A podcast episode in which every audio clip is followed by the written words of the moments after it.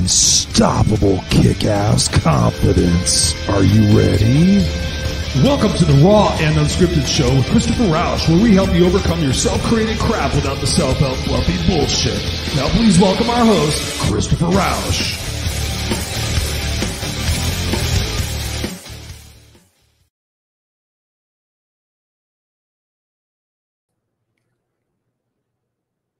What's up, ladies and gentlemen, boys and girls? Hey, welcome to the Raw and Unscripted Show with yours truly, Christopher Roush, the place where I help you overcome your self created crap without the self help fluffy bullshit. Happy Tuesday night. We are here every Tuesday night, 7 p.m. Pacific Standard Time. Set your calendars. Make sure you always get a chance to come over here and see beautiful Christopher Roush and the two guitars. That's what I'm known for. Christopher Roush and the two guitars, the two guitars, the dual guitars. One of these days, I'll take them off the wall and I'll actually play them. Would you like that, ladies and gentlemen, boys and girls? What's happening? Hope you're having a blessed day. Hope everything's rocking and rolling. I know we're going to have people showing up here in just a moment. So I'm just going to riff raff here for a second before we bring on our wonderful guest who we're going to have a great conversation with tonight.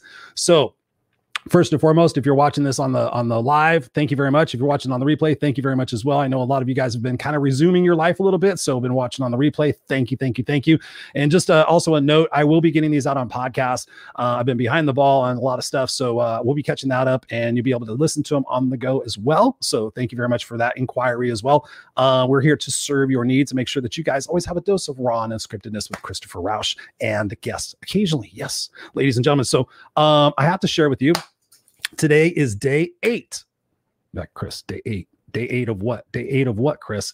Today is day eight of 75 Hard. And if you guys have been living under a rock, 75 Hard is a mindset program that is designed to make you stick to your promises and make you accountable for what it is that you're doing. And I have to say, on day eight, I am feeling tremendous. Uh, I admittedly, the last two weeks of uh, before I started 75 hard, I was uh, eating uh, uh, bad stuff. Let's just say that, and I was drinking a lot, and I was just relaxing and just having a good time because that's usually what I do in the summertime. The summertime for me is like a time like I usually am pretty decent shape.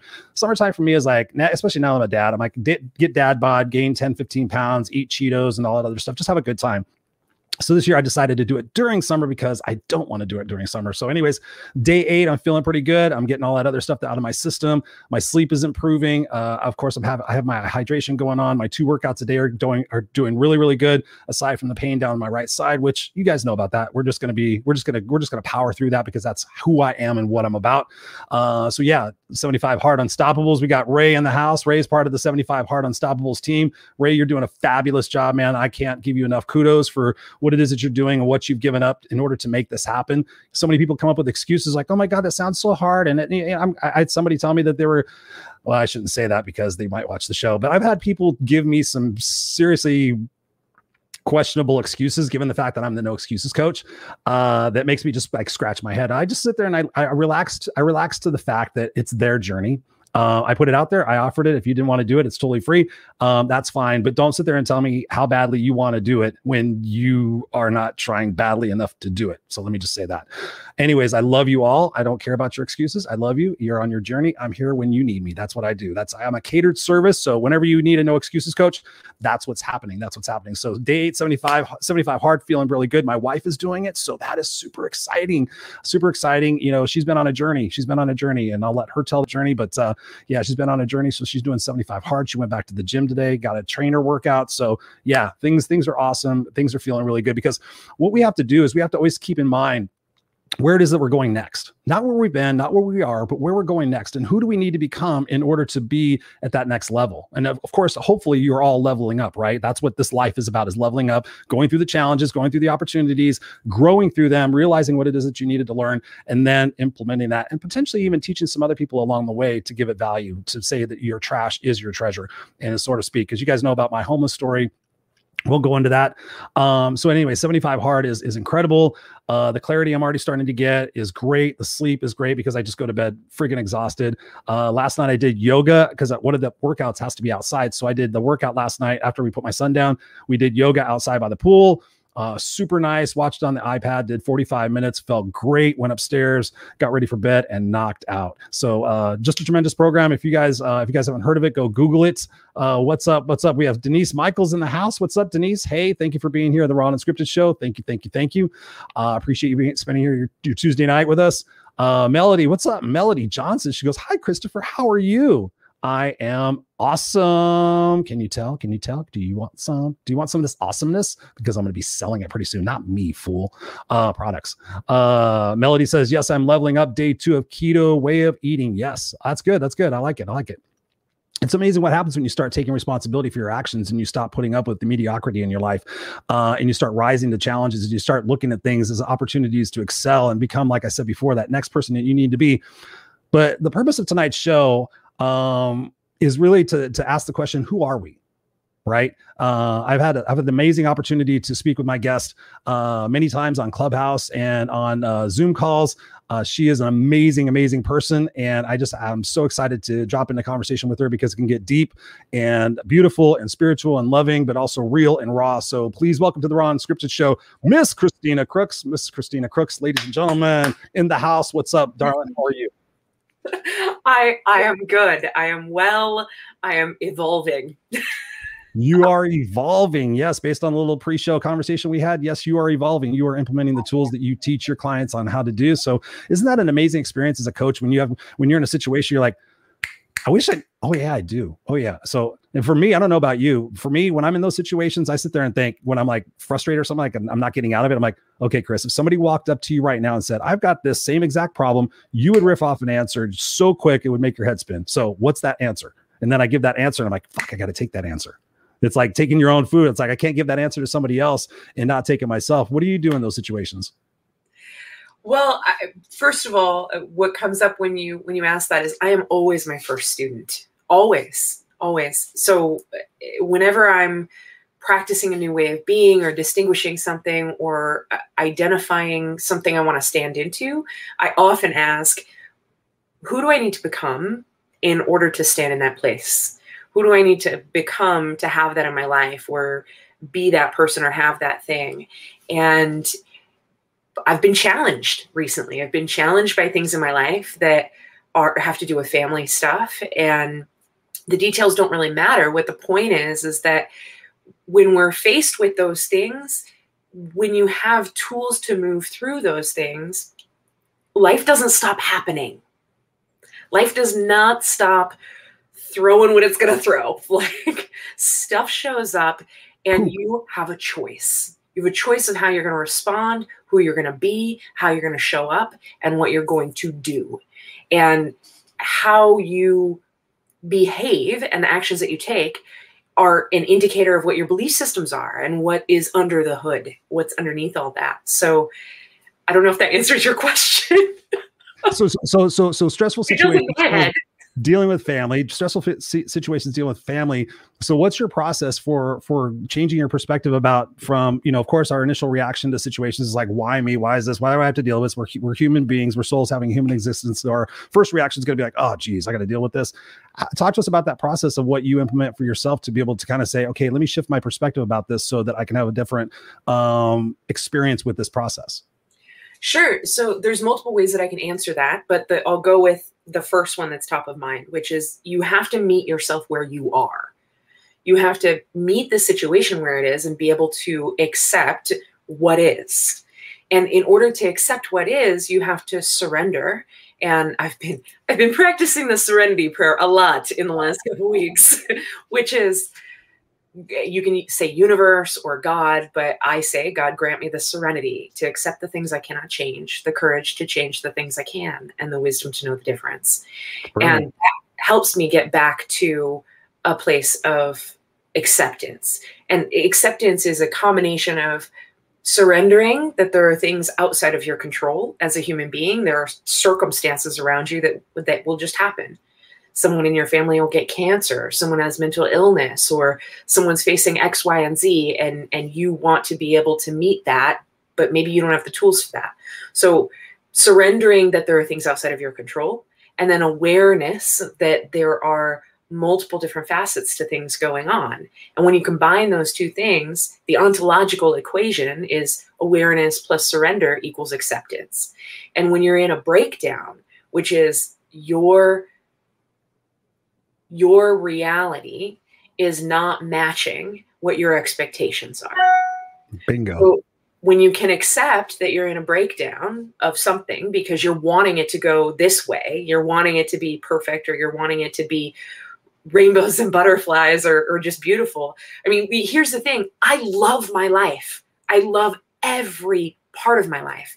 And that includes the contrast, it includes that sometimes it's hard and we can do hard things. It means sometimes we're faced with choices we don't really want to make. But if we don't want to make them, if we stay there, like you can feel it, feel through those things. But if you set up camp there, you're going to be in trouble. If you buy land there, you're going to be in trouble because now your expectations are not matching what's actually happening. So if you can accept it and then take responsibility for your behavior for it and trust that you can make enlightened choices in the face of what is, anything can change. Ooh, ooh, she's on fire, ladies and gentlemen, getting started, getting fired up right now. There's something you said about the serenity prayer that that I want to go go into a little bit deeper because I know I can do that with you. When you think about, you know, accept the things you can change. Say it again, say that part. I want to make sure I get it right. Sure. Uh, God grant me the serenity to accept the things I cannot change, the courage to change the things I can, and the wisdom to know the difference. So how do we know what that wisdom is? How do we know exactly what we can change? Because I get into arguments with people as the no excuse coach, like, well, Chris, you don't understand. I have to do this. I'm like, no, you do not have to do that. There is nobody pointing a gun at your head that says you have to do those things. So you can change those things. So people have perspectives like, oh, I can't do that. I can't change that. What are your thoughts on that? Uh, well, when someone hits up uh, against I can't, a lot of times I can'ts and I shoulds are a lot of times there because they don't have historical data to back that up. So they haven't experienced anything different. So it, a response to that could be I get that you think that you can't. What if you could? What if something else was possible? What if? And you let them be uncomfortable with that. Because they're going to be, because they don't have any evidence to suggest it could be a different way, right? So people get stuck in their stuff because they end up with this. And I say it because I've done it. we, we can get stuck in our stuff because we think that's the only way. And so so you can come back to the things that you can control and you find the wisdom in silence you find the wisdom in taking a deep breath and resetting your parasympathetic nervous system you find the wisdom in in in pause the power pause and going okay what's next? And you feel the the you feel into the thing that's pulling you. And when you're really really attached to the outcome of something or you're really attached to your own your own expectations it can be difficult to move yourself out of that. So you just got to feel it and and sometimes people have to be uh, when someone's in breakdown they're going to have a sense of powerlessness true so the i can't comes up because they are in breakdown so they feel there's no other option. So what you can do is try to find where the cracks are of where do you have choices? What choices are available to you given the circumstances? Mm, that's brilliant. That's brilliant. I, I sit there and put it in in such a way that like, what's the one choice that you can make? And this, I'm, I'm stealing this from the one choice. It's a book that I read. What's the one choice that you can make by which that by doing so will alleviate the most amount of stress in your life? You know, that's reasonable that you can do. And so, give me three. So I'll sit there and have them like, give me three reasonable th- situations of choices what they could do or tolerations that they're they're tolerating and to be able to eh, exit that that situation. There was another thing that you you had you had talked about as well was um Stay on point, Chris. Stay on point, Chris. Stay on point, Chris. While I'm thinking about that, ladies and gentlemen, Why? we have it's raw and unscripted. Why do you have to stay on point? No, I know, I know, but I just then I also realized that there's a bunch of people in the house, so I wanted to say hello, hello, hello. Uh, we got Ray in the house, we got Tom in the house. Everybody's saying hello to each other. Lynn Serrano's in the house. She goes, "Oh my god, my friends, I love you both so much. Good to see you, Lynn Serrano. Lynn Serrano, I think you're out on the road. You're you're out uh, seeing people. I saw that, so good for you. Good for you. Melody says, ha ha ha. Yes, what you give, you got to take your own advice. Absolutely. Uh, Lynn shared it. Thank you so much, Lynn. You're a rock star. Thanks, we got people saying hello. Robert Brooker's in the house. What's up, Robert? Robert says, Life doesn't stop happening. I have arrived just in time. Absolutely. Uh, Tom Jin's in the house. Uh, we got Cynthia McIntosh. What's up? She says, Hi, Christopher and Christina. For those of you guys listening to the podcast. Um, yes, we have a uh, we have Christopher Kaysen in the house. What's up, Chris? Man, it's good to see you. He says, I can't change my autism, but I can change my perception to it. You show me an autistic person, and I'll show you an artistic one. Yes. Ooh, say that again. That's a soundbite right there. I actually got it from uh, I for three years I ran a school with a friend of mine. It was her school for special needs kids, and she said it all the time, and I totally stole it. So it's my friend Kathy, and she would say, "You show me an autistic kid, and I'll show you an artistic one." And our our school was very similar to Montessori, and so we did a lot of hands-on stuff with the kids. Oh, nice. Beautiful, beautiful. That is isn't that so fulfilling? Like just just doing something for somebody out of the goodness of your heart and and not expecting anything out of it and just being able to just to enjoy those moments. It's amazing. It's amazing. Cynthia says, uh, you tell yourself something often enough, it becomes your reality. Yes, Cynthia, you are totally. a wise, you know, wise woman. Cynthia, we are always practicing something. Always. So what are you practicing and what are you leading with? Exactly, exactly. And I remember my point I remember my point what I was talking about. When you think about those situations where we're in we're in stress mode, you know, the cortisol's flying, we're sitting there in fight or flight, we're in reactionary versus responsiveness. One thing I've really been narrowing down is like how can we what's the simplest way to isolate the situation that can make it better? And for me, and I have to credit this to my buddy Scott Goyette, is either one of the situations that we can look through is either we can look through the lens of fear and be like, oh my God, I'm so afraid of what's going to happen. You know, how's this going to turn out? And, you know, what does this mean about me? And what is this going to mean about? We can look through life through a lens of fear or at the same time and this is something that i've been on a journey on to really discover for myself and i've done a much better job of it is looking through that lens of love and being able to see even with all the tragedy and the heartbreak and the situations that we don't agree with and that maybe we might be angry with finding a way to see that situation through the lens of love has been one of the challenges for me but what are your thoughts on that and being able to like distill it down to a more simpler science of what it is that we can do to shift our perspective when we're in those situations where we feel like we have no choice? Yeah seeing it through a lens of love is great. And and for me coming back to an inner center of what would love do what would love do and love does not mean so often people say, well, you know, I can't just let let this run ramshot over me, or I can't just be a doormat to this. Love does not mean that you are a doormat. Love can have boundaries. It is so important. And you and I have talked about our, our childhoods before and, and how tough those were. And I've been thinking recently about, especially in response to your question, I've been thinking about how when I play the movie back and the story of my childhood, right? It's it's it was hard. It was traumatic. It was there was a lot of bad stuff that happened. And I'm in such a different place now in my life. It took years to get here. It took a lot of kicking and screaming on my part. Mm, I, mm. Yes. Yep. Yes. And so to be where I'm at now internally, where I feel pretty unshaken by most things, every once in a while something can can get to me, and I just I have to remove myself for a bit to to be with what that is. And I've been I've been searching back in my own memory bank and going, how can I make this a fuller picture, so that I can see some of like where were the good spots, where were the moments, like not not even a whole day, but just moments. And it was things like with my grandfather that he would uh, he'd always take us to the pool but he insisted on wearing his speedo. So oh, No, no, no, no grandpa speedo, no grandpa speedo. I'm a visual person. Grandpa's wearing it again, but we got to go to the pool, so we were excited. How, you weren't a teenager, were you? Because I don't think you would have gone to the pool. Yeah. You went to the pool, Grandpa. On a, he was wow. the only one who would take us to the pool. He, well, not quite. I think I was between. Well, he always wore a speedo, but he took us to the pool right up until his. Oh, even at Thanksgiving. even at Thanksgiving, Grandpa walked in with a. Oh God. No, I mean like it wasn't a period like, a speedo. He always any when he when he took us to the pool, it was time for the speedo to come out. so, it was just it was Papa's thing.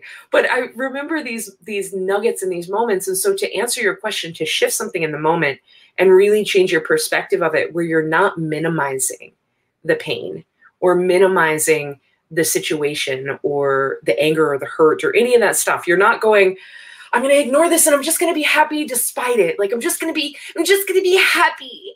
And it's fake, right? It's like saccharine sweet.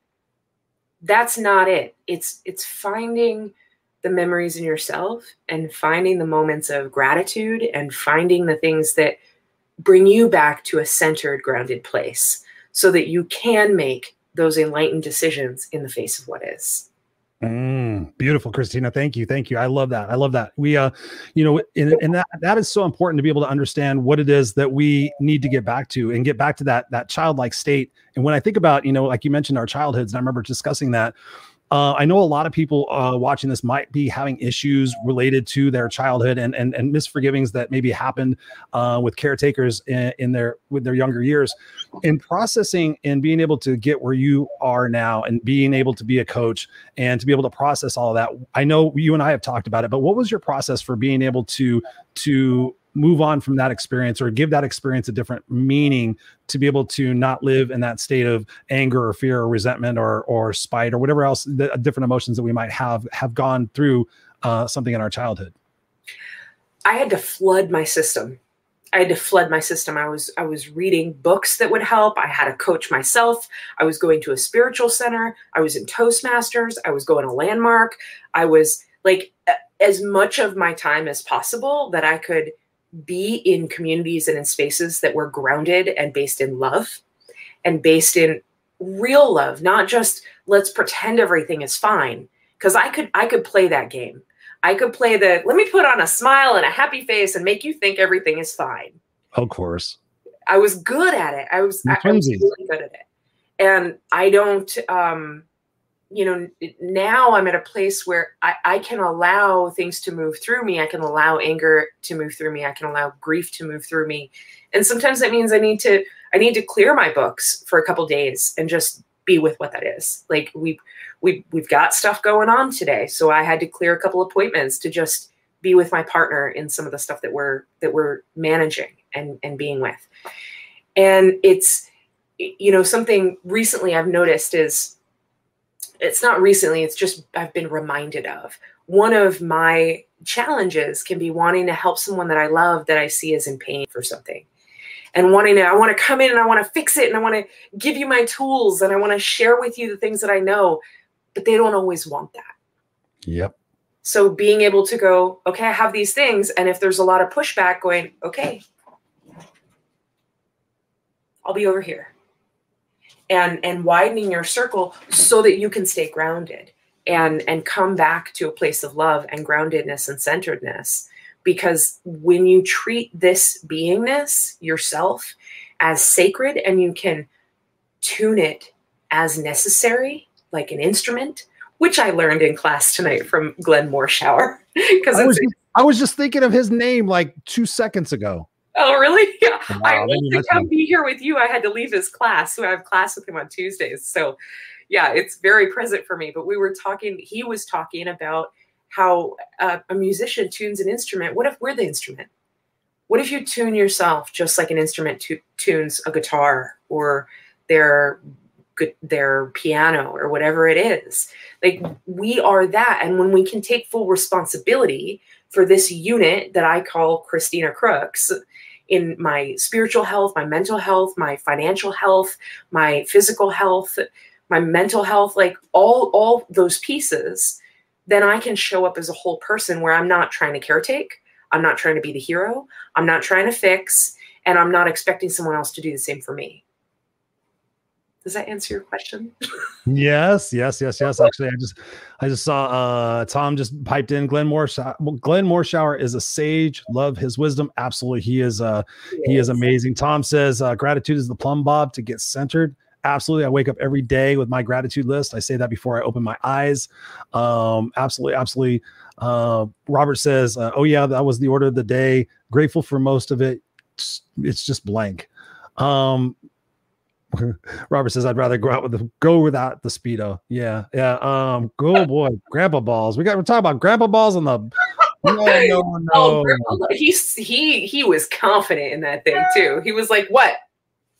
He's like, "What?" Want to go to the pool, right? Okay, I want to shift gears for a second and talk to you off the cuff.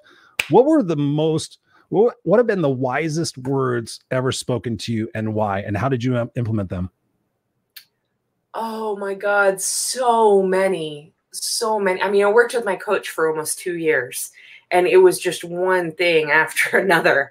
And um, and being in class with Glenn recently, like he just he's amazing. But I, I think the one that comes to mind is um,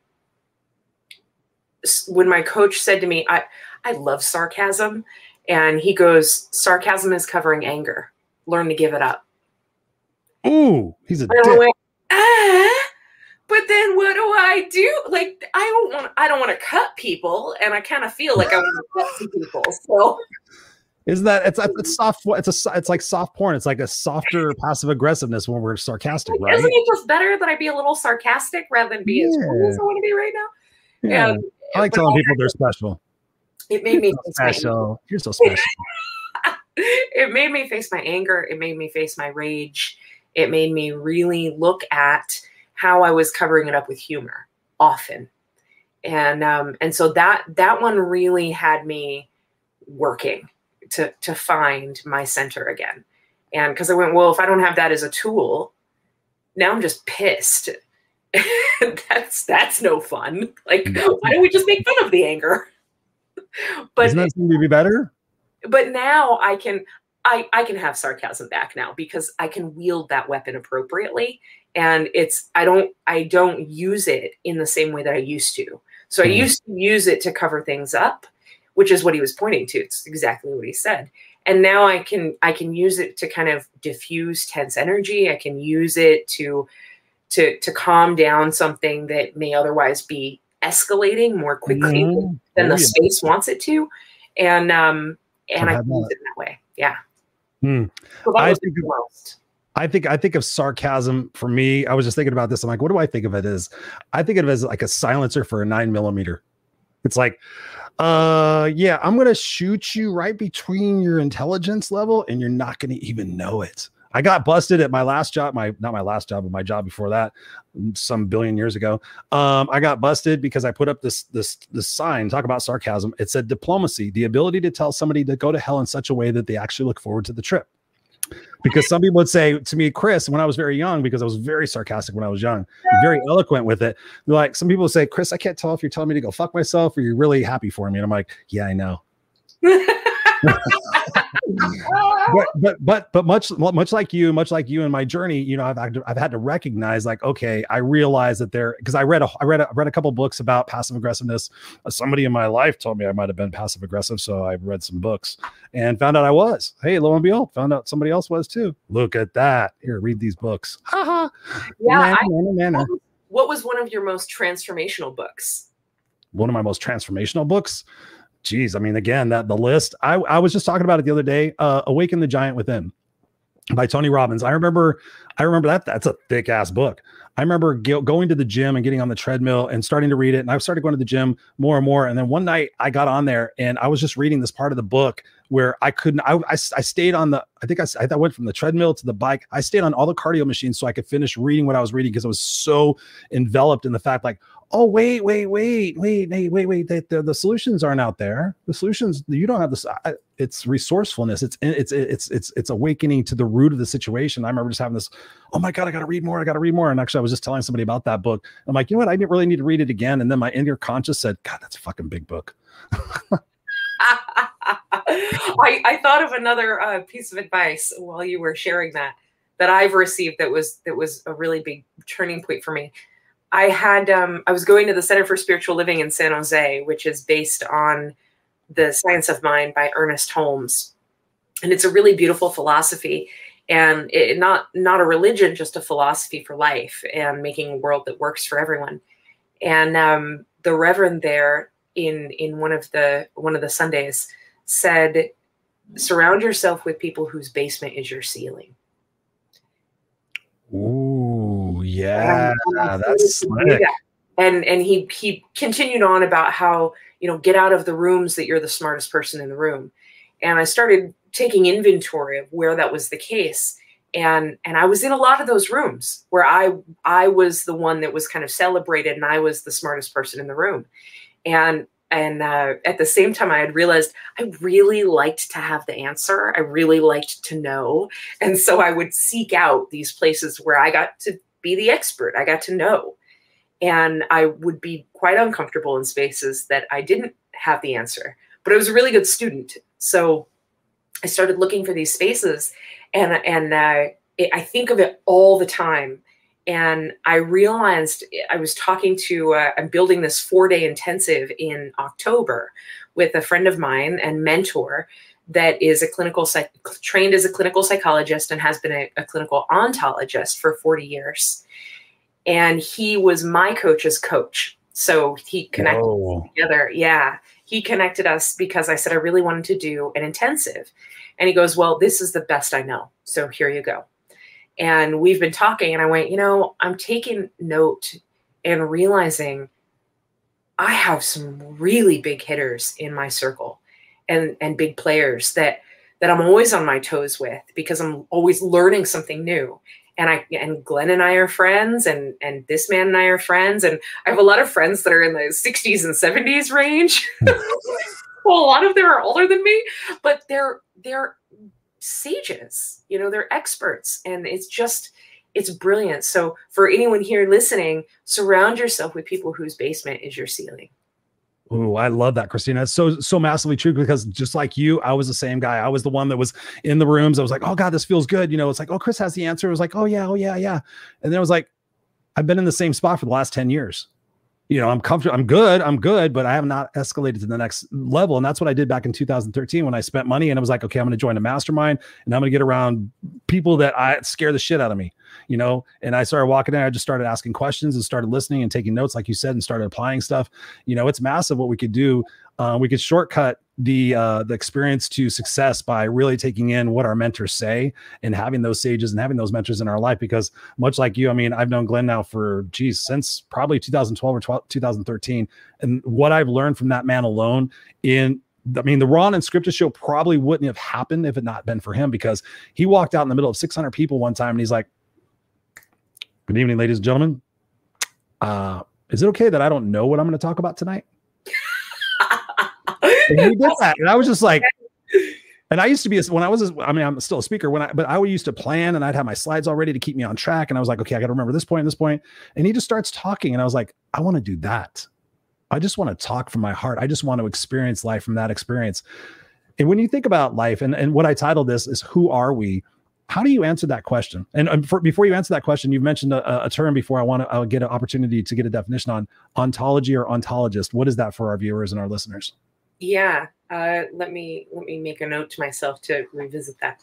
Um, who are we? who are we is really a, a subjective experience, and and and I can tie this into ontology and what it means and what, what ontology means and what it means to be an ontologist. I am an ontologist, and an ontologist helps people distinguish their reality so that they can design it, so that they can create it.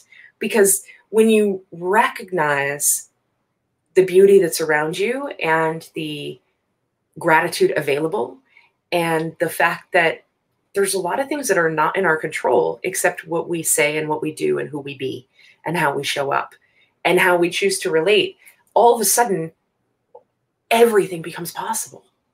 Everything. Like anything you want to become or anywhere you want to stand if you're willing to look at what needs to be added removed or transformed you can get there anybody it doesn't matter what your background is. It doesn't matter where you come from. It does not matter. I started below the zero point and I clawed my way to the to that zero point. And then once I got there and started to stabilize more and started to really grow, I was able to see, oh my God, most of this stuff was was in me and how I was I mean, not that I made it up, but it was it was in me. Like I I didn't feel enough I didn't feel worthy.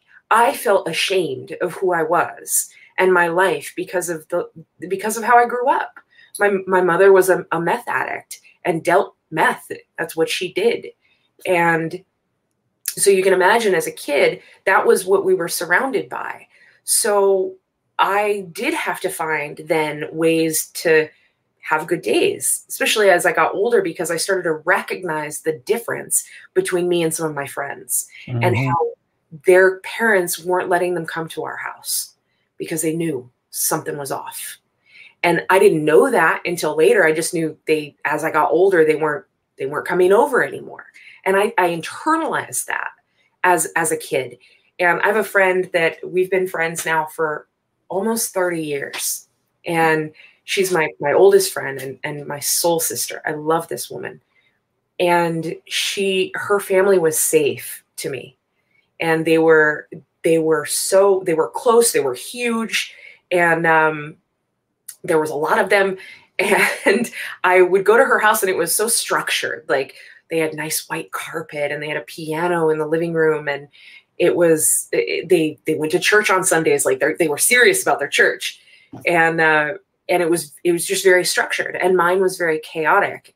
And so a couple years ago we were having a conversation and we were talking about that. We were talking about it because we were talking about black lives matter because she and her family are black. And i said you know i just relate to it different because i looked up to you guys when i was a kid so for me it's a very different experience of all of this. And I'm trying to relate, but I, am finding that it it sounds like it's coming like I like I can't relate because I'm white, but right. I have felt the opposite where I looked up to her and her family, and and she we started talking more, and she said, um, you know, I wasn't allowed to go to your house when I was a kid because my mom knew your mom was an addict, and it wasn't safe which is why you were always coming to my house. And and I cried and, and I was like, I, I really appreciate you sharing that with me, but it made sense because here I thought it was me. And it wasn't. Mm. Her mom saw what I couldn't, what I, what I couldn't. I mean, I knew my mom was an addict, but I didn't know that she knew. You know, I thought we were covering it up pretty fine, and it was, was good.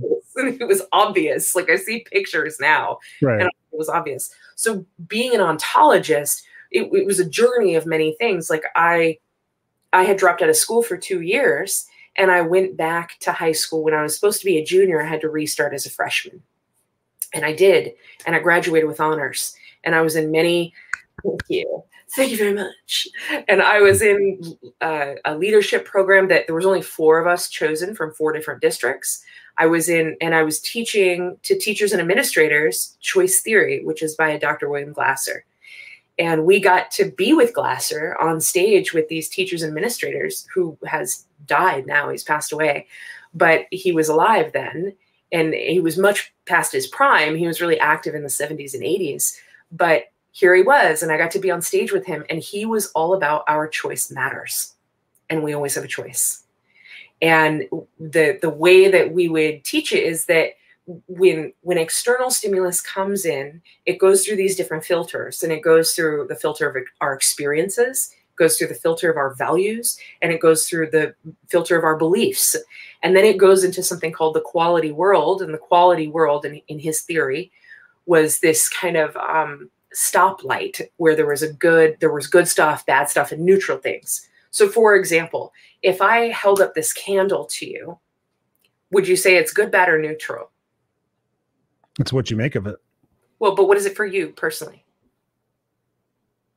Something you're holding. so neutral. Neutral. Now, what if I told you this was the candle that actually lit a church on fire and 700 people died? Bad candle. No, right. bad person. Bad person that lit the candle. Okay, fine. What if I told you it was imbued with magical powers that if you lit it, you could have whatever you wanted and a genie would appear? Give me the candle. nice. Well played. Well played. I want, the, I want the candle. Give me the candle. Give me the candle. So, the, we based on your perspective of what the what what the precursor is to what the judgment is you're making of that object. Your experience is changing. Right. And so your experience is changing. It's changing your perception of it and changing how you're how you're taking it in. So we would do this exercise where we we would put three different circles on the floor one that was green one that was yellow and one that was red and we would have uh, envelopes with images in them, and we'd have people put them in the different categories, how they were relating to them. And then we would have someone else that felt the opposite tell their story and then go move it to the other one and show how quickly our perception can change. So that started for me when I was, thank you. I feel like I should curtsy. Uh, uh, that started with me when I was 17, 17 or 18 and and then it just you know i was fascinated by the brain and and philosophy and spirituality and all these different things and when i found my coach he had made a post he was a friend of a friend and it was on facebook and he said uh, he made this post that said he was posting it because his coach had asked him to do it and he he said all the things that he had healed in his life Wow. from coaching and being a coach and being coached himself. And it was like 20 different things. And I was like, okay, I've done that one. I've done that one. Ooh, I want that. I want that. I want that. I want that. I want all these. I must know this man. and so I reached out to him. We went on a couple hikes and I had a third conversation before I had hired him as my coach. And I found out later he actually hates hiking. like, then why did you go? He's like, because What's that's the damn cool business? and uh, but there it is and and so being becoming an ontologist and practicing this way of being has has been so in alignment with other things that I've learned that I I remember being four years old, Christopher, and touching a um I was walking through, and I know I was four because my sister was a baby. She wasn't even a year old yet, wasn't walking. And uh, and we were living at her dad's house, which meant that I must have been four. And I remember being so conscious that I was touching this doorway thinking, what if none of this is real?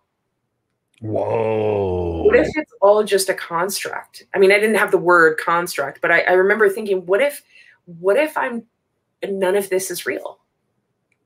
Trippy shit for a four year old. Yeah. So I've always thought this way. And I used to think that my purpose was to help people because I love helping people. I love supporting them and I love showing them the greatness in them and helping them grow that and, and planting, putting the best soil down so that they can plant the best seeds. I love that. And I love that people I've gotten to work with have, I had a, a client that in the last six months, we, we worked together for six months. And in the last six months, he his job he was working as a contractor with google and um, he had been wanting he had been trying to get into google for three years and we worked together and then his the company he was working for said you've you've changed so much recently that we really want to encourage you to apply internally with google on at headquarters Wow. And he goes okay. So he he started practicing the interview. He applied he got an interview. He practiced it like 17 times with other people not with me but with other people. He got through four sets of interviews over six weeks. They made him an offer. He declined because he felt like he was worth more because of all the work we had done. Yeah. they came, back with, they came back with another offer and a $15000 sign-on bonus and it's unheard of for his role. So I get to see that. I have someone else that's working on a Broadway play, and and they, you know, the thing is with ontology, ontology is a matter of distinguishing our reality and and how we relate to something. So are you relating to something in a way where you feel powerless, or or uh, like you're you've lost your freedom, or it's not fun, or you, you can't survive? Like, are you feeling disempowered, or Right are do you are you feeling empowered and if you are how do we how do we stoke that fire so that you can keep going in that direction and keep creating and let go and create and let go and create and let go and and really live into your zone of genius so your life can we swear on here are we allowed to do that On my show? yeah No fucking way. Of course we are. Jesus Christ. so that you can live Wow. into your fucking zone of genius so that you can be there so that you can do things in the world that light other people up and you leave them better than when they found you not because it's your job but it's your job to live a great life and if you're not living a great life then go find it go figure out what you need to do to have the things that you want in your life so that you show up like yes uh, and what's next that's the way I am. Like, let's dance. Let's go. Let's go. What do we got to do? so. Does that answer for ontology i'm not sure i answered for ontology You did in a very lengthy way, but I mean, I understand it. And I know people can go Google it if they want to, but I just want to recognize the people in the house. Uh, let you take a break here. You're dropping bombs. I got a question for you. Uh, Tom says, Tom again actually was just on the Unfiltered Experience, my other show on Friday night. So thank you, Tom, for being here. He says, Who are we? Our thoughts are the treads of the garment we wear, the threads of the garment we wear. Treads? Threads.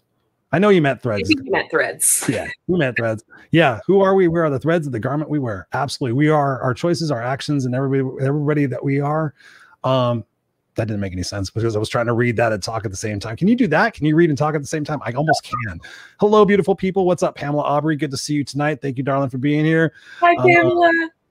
And uh, let's see what we got here. Everybody's saying hi to everybody. Pamela says something or other. She's raising her hand. She's smiling. I'm not sure what that is. Oh, she's raising her hand to ask a question, the cursing question, and it gets to me every time. Oh, she's laughing. Because she's laughing. She's like, huh? Well, see, here's the thing. So, so Pamela and I do a show every other week called Rainbows in Real Life, and that one I don't swear. I think I think I think I've I think I've slipped once. It was like one of those walking farts. It was like you just couldn't help it. It was in public, and I was like, "Hey, sorry, I swear." Oh, dude, dude, my, my yeah. mother-in-law's not watching this, but man, my mother-in-law, while she was here for a year and a half, she got the walking farts.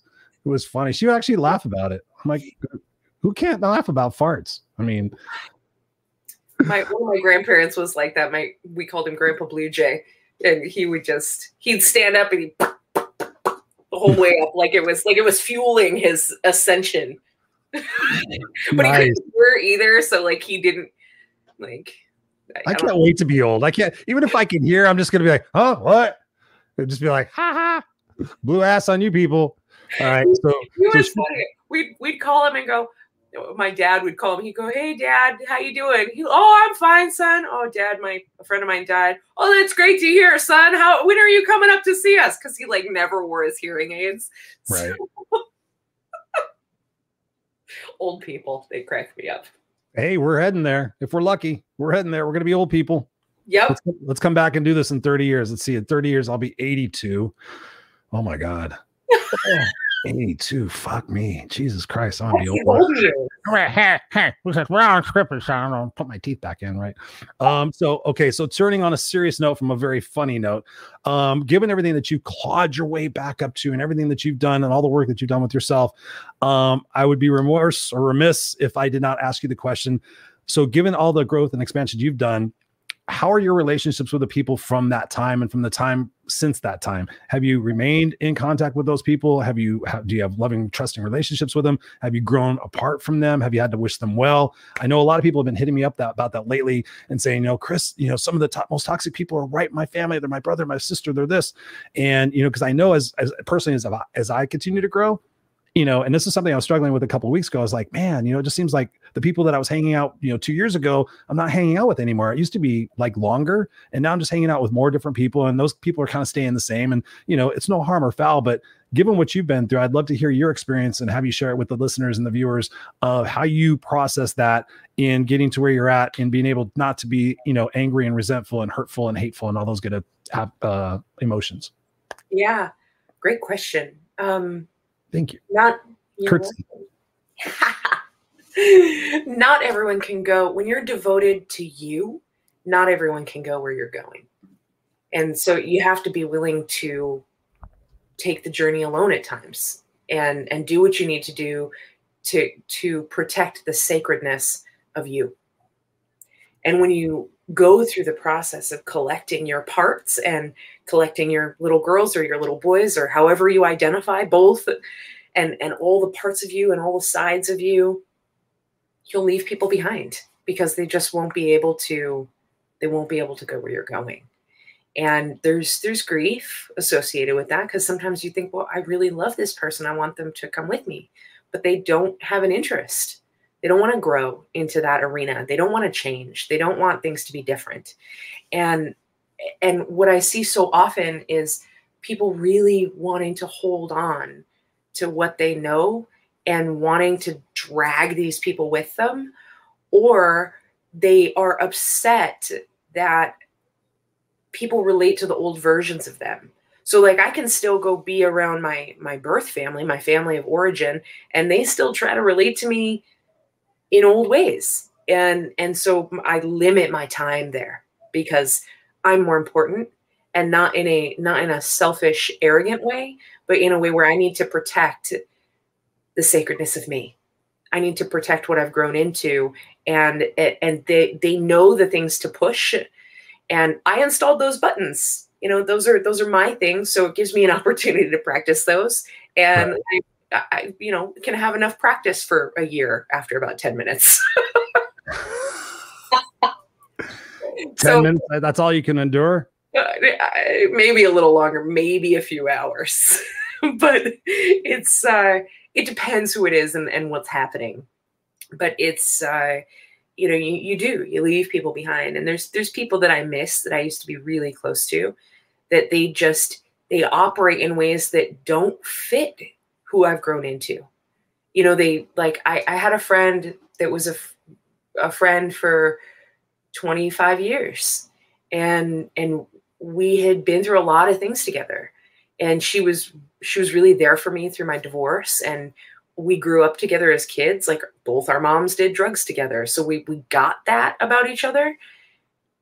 But she started doing things that I, I was I was working with mentors and I started working with my coach I think I think her and I yeah her and I stopped being friends before I met my coach but I was headed that direction and I was really working with my own authenticity and and dealing with what worked and what didn't work and trying to address those things. And she was getting more embedded with repeating things that she had learned as she was growing up. Yeah. So she was lying about more things. She was being more manipulative as a person to get the things she wanted in life. And I couldn't, I had seen it before and would just let it go because I, I had my own codependency. I didn't want to be alone. And, and I cared about her and we'd been through so much that I, I put more weight on the friendship than I did on what felt right to me. Right. And the more I put more weight into myself and what I was learning and growing into, the less I could tolerate that. So grieve them and keep going, keep going on the path. Grieve them and keep going on the path. It's so true. It's so true. I mean, when I, when I, I, when I, let me think about this. When I was younger, you know my story um, one of the biggest things that I wanted was just a family, just like a place to gather where there was love and there was warmth. Because I saw my friends had that. They went on vacations, they had couches. You know, my couch was a was a twin bed that sat in the front room, mostly so the cats could lay on it because we had probably thirty to forty cats at that point when I was a kid. Um, and all I wanted was a family. And then my sister, when I was nine years old, she was seven years older than me. So she was 16. She's like, I got to get out of here. I can't take mom anymore. She had a different dad. Her dad was normal. And she was like, I'm going to go, go hang out with him. Sorry, bro you know and i was left with my mother her husband who was psychotic and diabetic who didn't manage his blood sugar so he either had insulin rage or diabetic coma that i had to deal with when i was a kid um, and then all my life you know from that point forward it was really my mom and i were more like partners than mother and son it was like really once he left also it was just us two it was like the you know the bandits um, and so in 2005, when I found my sister back, I found her and we reconnected. I was like, okay, I just want everything to be normal. I just want us to, you know, be a family, even even in my early 30s or something like that. But it shocked the shit out of me, Kristina, because my sister hated my mother. I remember that she just she despised her for everything, and I understand it now. I've I've, I've grown to to have what I'm going to ask you next. Um, I've grown to have more of this, but in that situation, the toxicity level of my sister was so undeniable. And it was like you said before, you know, we want to just go help these people. Like, and she asked me one time, she goes, and she literally turned out like my mom, like same occupation, same amount of cats, same amount of books, same blame uh psych- psychology about, oh, it's their fault, it's this fault, it's mom's fault, it's it's it's my employer's fault that I couldn't do my job right. It was it was like it was textbook, it was like a mirror image of what my mom had been through. And she said, Baby brother, how did you get through that? You were homeless with mom. You dealt with mom all of her life. You're still dealing with mom. How did you do it? And I said, I chose to be different than mom. I chose to invest in myself to be, to grow myself away from that. And you can do that too. You don't have to be a victim to what your beliefs are based on when you were seven years old living in Inglewood. You know, you don't have to base your decisions on what a mother with psycho- psychological disorders and chemical chemical dependencies. She did not shape your beliefs. You could change those beliefs at any particular time in your life by reframing what it is that you went through, that you grew through. But you're obviously stuck in a, in a, in a mindset of being a victim, and you're sold on that. She was sold on that, Kristina. No, and I, here here I'm living fucking proof that I did the exact opposite, and I could teach you how to do it Nope. She was so tied to that tree. She was just like, no. And so ultimately, I had to wish her well. I won't go into that part of the story, but ultimately, I, I, wrote her an email and I said, "I wish you well, Maria. I hope you have a great life. I hope that you get everything you want and you deserve. And I, but it's not just don't contact me anymore.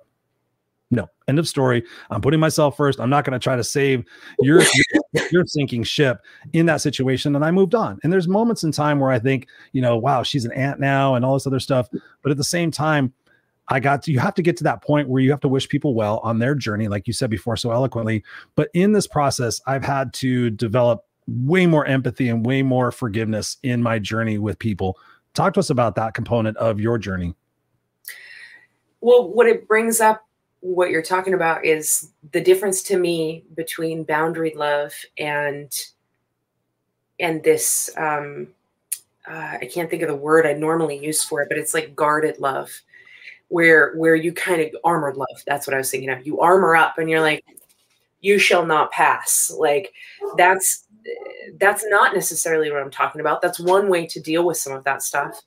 Um, for me, it, it's been getting more and more comfortable with the boundaries I'm willing to set. So my sister, I don't I don't know if we talked about this. We might have. My sister's an addict and she has been for 5 years. She's wow. Heavily heroin and meth.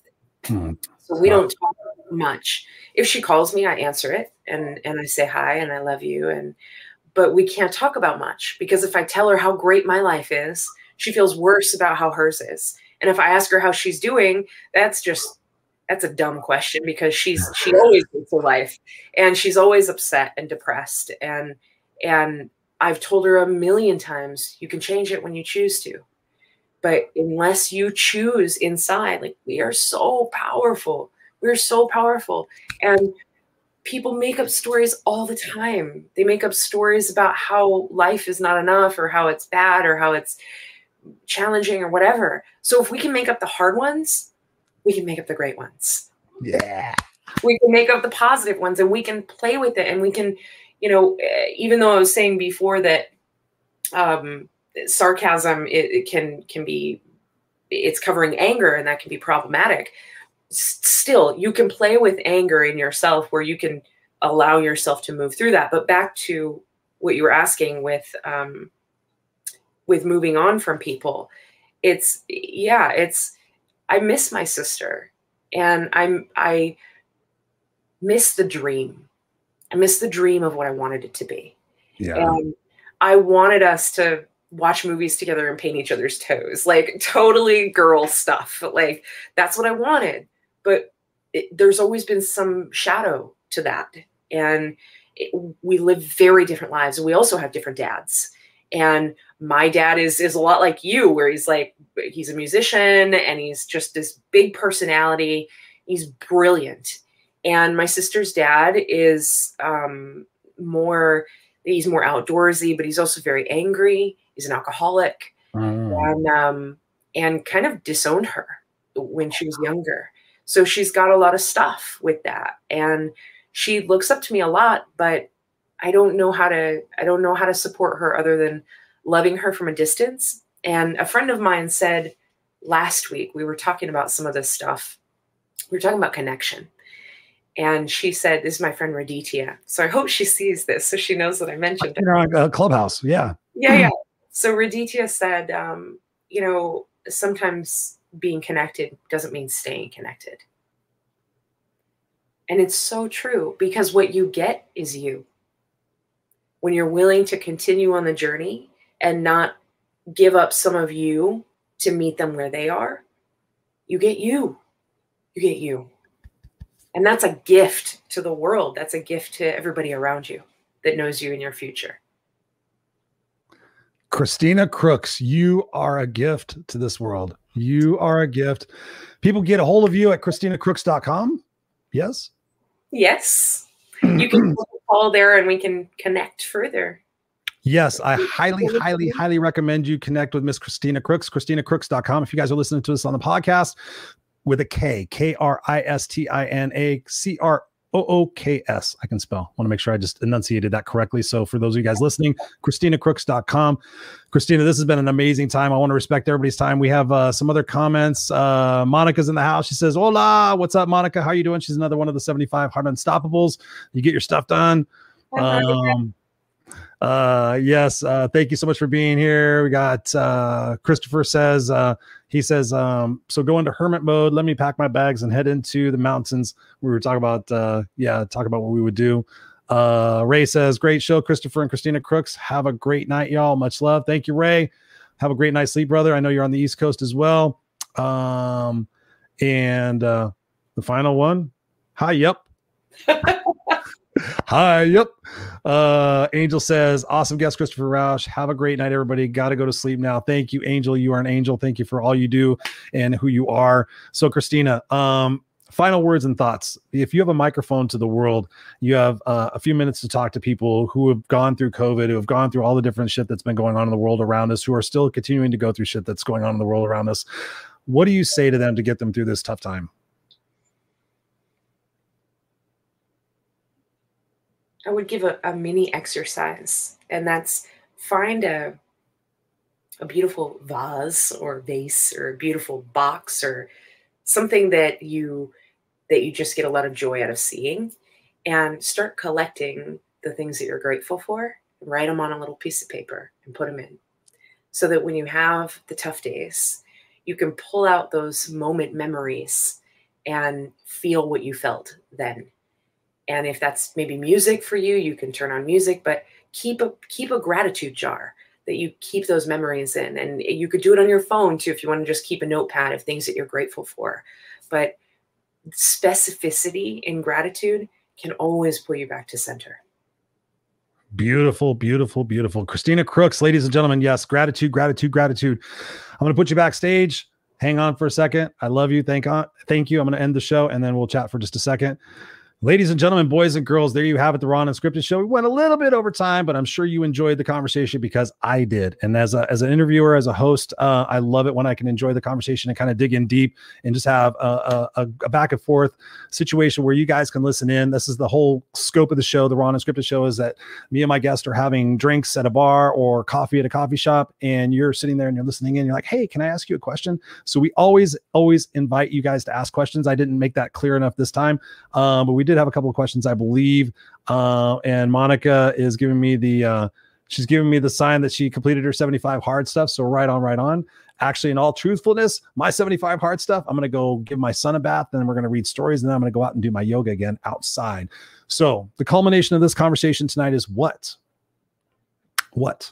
Normally, I give you guys a dissertation of what it is that I gain, but what is that dissertation for you? What is it that you're going to do from this conversation and moving forward to grow yourself, to, to give yourself the opportunity, the possibility? There's a good word for you the possibility of what is, what could be your future based on what it is that you decide to change today, right?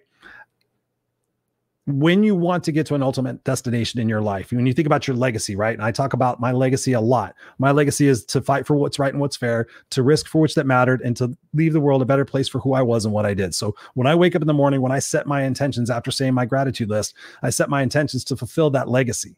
And that's something I decided back in 2008. And over the course of my life, I've continued to hone myself to achieve that legacy at greater and greater levels, right? Kristina talked about that. She scratched and clawed her way just to get to zero, just to get to zero on a zero of 10, zero to one, 10 scale, right? Um, what is it that you're going to do today? Here's something freaky that, that I heard the other day. Half of the year is already almost over. Like when you think about 2020 and all the shit we went through with COVID and everything, and like 2021, things are opening up. Um, and now, and we, and I know a lot of people said, oh, 2021, I'm going to do this. I'm going to make up time and I'm doing this. Half of the year is already over. Have you stuck to the promises and goals and the resolutions that you set at the beginning of the year?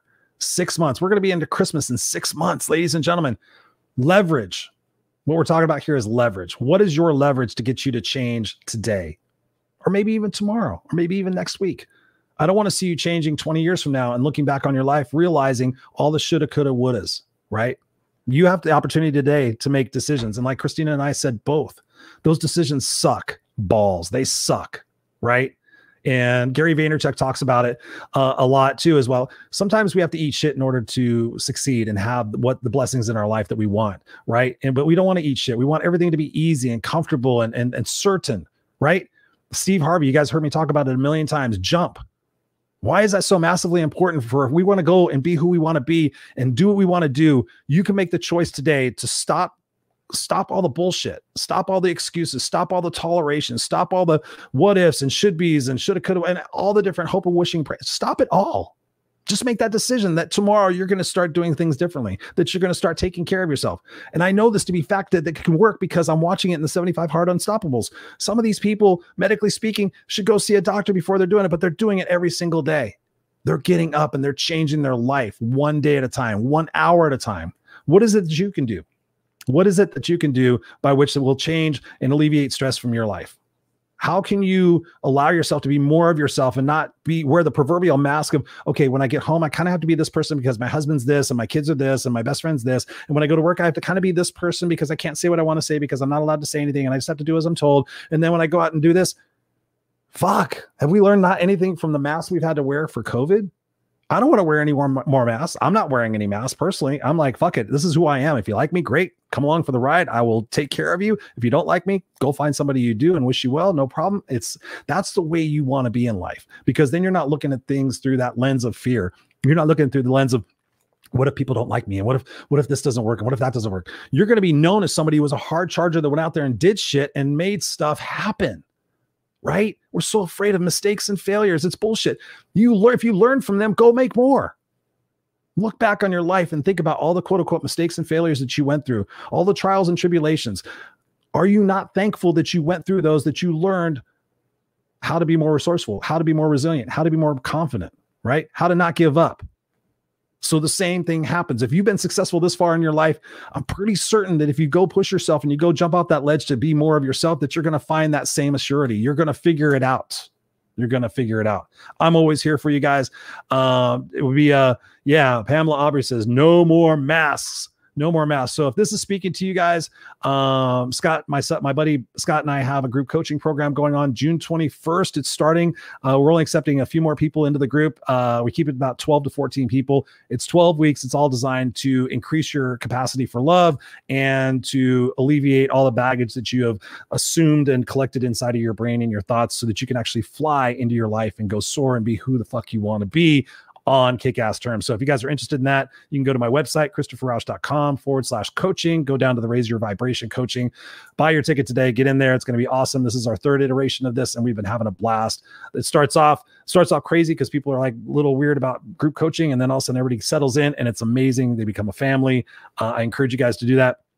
So, um, Lastly, again, once again, I just got to make sure you guys know this. Kristina Crooks, please go connect with her. She's an amazing individual. I have a blast having conversations with her. She'll be back here on the Raw Unscripted show.